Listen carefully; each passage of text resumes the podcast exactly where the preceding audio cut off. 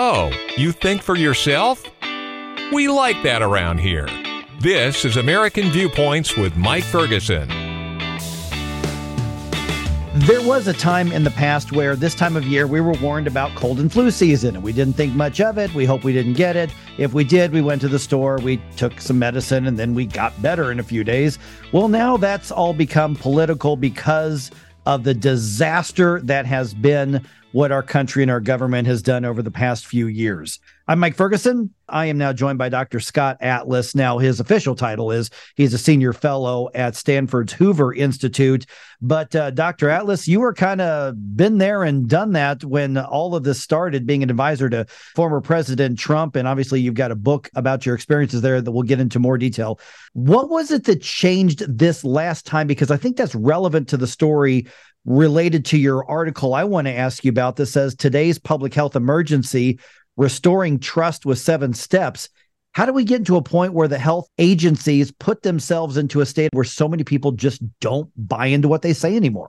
Yes, well, thanks for having me. You know, this uh, started early on in the pandemic in early 2020. I didn't get asked to help uh, at the White House until end of July 2020 after these bureaucrats had been in power and uh, frankly were delegated authority that they should never have been delegated. So therefore, it's a failure of the people who were supposed to lead.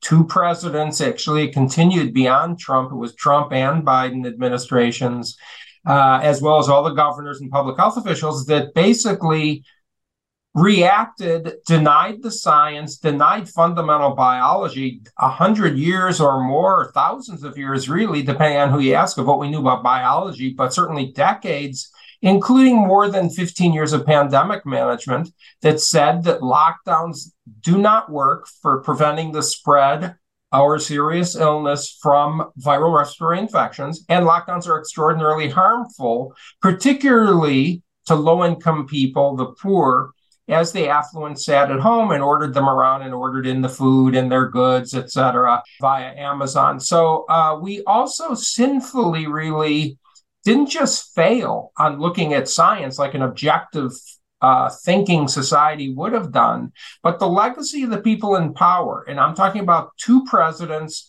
the governors who locked down, and the public health officials Dr. Birx, who was the official formal head of the medical side of the task force, Dr. Fauci, who was the face of the task force, and then officially the head of it under Biden. Uh, these people's legacies are not just that they failed to stop the infection, not just that they destroyed people and their advice killed people, not just that they shifted the burden to the poor and low income families and saving the affluent, they destroyed a whole generation of our young children. They tried to use them as shields, which is frankly immoral, a shocking violation of the social contract we have with our own children. And as you sort of alluded to, the lasting legacy is that they have destroyed trust in the institutions we need as a diverse society to trust. That is the public health agencies, CDC, FDA, NIH, and maybe the entire expert class. Uh, the media was a big problem there. Uh, but, you know, really, we are reeling now as a society, frankly, lost when you don't have half the population even trusting these agencies. Public health guidance is in jeopardy now for the foreseeable future. Now, unfortunately, we don't have enough room in this interview to go through all seven steps. So let me start with the basic question to follow up with what you just said. There's a lot of people who are saying, I don't trust what the CDC says. I don't care if they told me to keep breathing because it keeps you alive. I don't believe it because that's what the CDC says, because they've destroyed that trust so much. Why is it important for them to regain trust? Because so far their answer has basically been, we're the experts. Sure, we got it wrong, but we're still the experts. Believe us and they haven't won their they haven't won people back over. Why is it crucial that they reestablish trust at all? Well, we need to have, you know, uh, there will be other public health emergencies. Number one, okay, uh, we're an ethical society. We need truth. Uh, we're a diverse society with varying opinions. We need to know where to turn. There's a new burden on people, though, despite all the need to reestablish trust. The burden is you have to be a thinking, human being. You have to use your brain. You're not a plant or a rock you're a, a, a person that is defined by your ability to reason. So, you know, the specific things that we really need to do, I'm just going to cut to the chase here. First of all, there's no clear definition of public health emergency. If you think about that, this will be invoked for things like climate change or something else or the next pandemic with no defined uh, end and with no clear definition. We need to have a strict time limit, very short, two weeks, uh, maybe, at just as a random number. We need to add term limits and evacuate these bureaucrats that have been in place for decades, accruing power. We need to have term limits, not just on politicians, but on the agency bureaucrats. We need to forbid some shocking conflicts of interest we didn't even know existed, like, for instance, employees of the FDA, NIH, and CDC share in personal royalties from the drugs that they approve.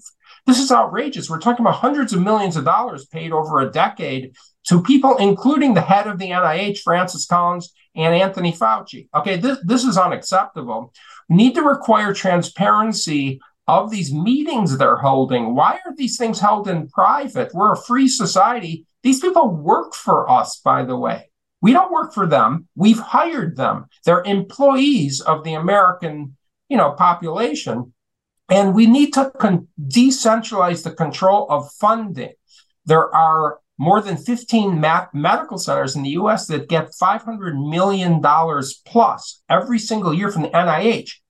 These medical centers aren't going to speak out. They, the funding of the NIH controls every academic scientist's careers. Young scientists in academic medical centers are, are reluctant to speak out against things. So, you know, we need to have transparency. We need to get out of these binding agreements of the World Health Organization.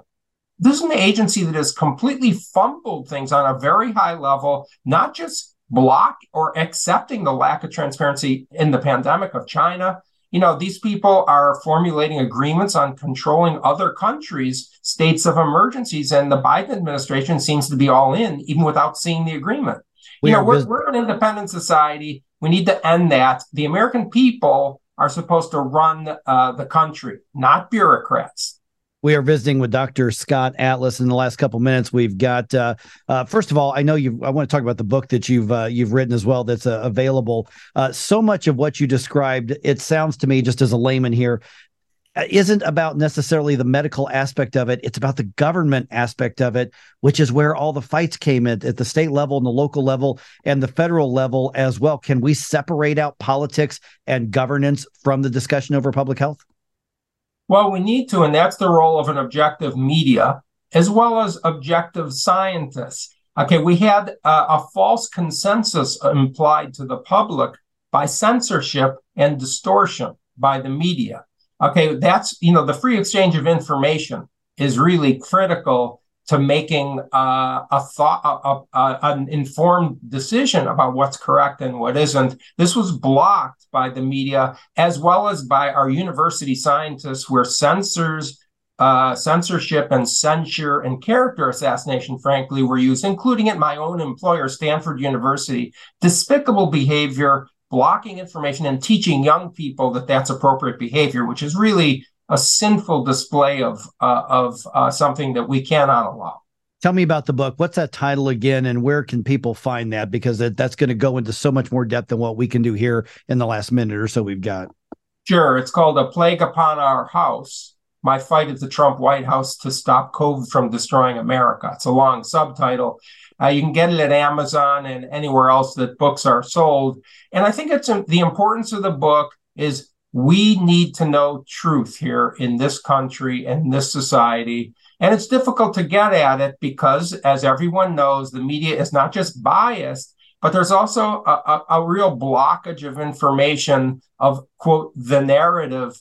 And uh, we need to be independent thinkers. And so, therefore, we need information. This is the, uh, the, the true account of what happened inside the task force, inside the Oval Office, inside the Trump administration. And it, it's important to know so we don't let them repeat this kind of egregious abuse of their authority. And you're in the podcast space as well. Where do we find you on that? Yes, I have a podcast sponsored by the Independent uh, Institute. It's called Independent Truths uh, with Dr. Scott Atlas. And uh, you can see that anywhere that uh, podcasts are, are found. All right. Uh, the article at realclearpolitics.com, today's public health emergency, restoring trust with seven steps. Dr. Scott Atlas, thank you uh, so much. Are you on social media, website, anything like that? People want to connect with you? Sure. There's there's uh, two Twitter accounts. One is for my Global Liberty Institute that I founded to restore the free exchange of ideas, and the other is the Independent Truths podcast has a Twitter account uh, that they could easily find. All right. Thank you so much for uh, being on the, the show, Dr. Atlas.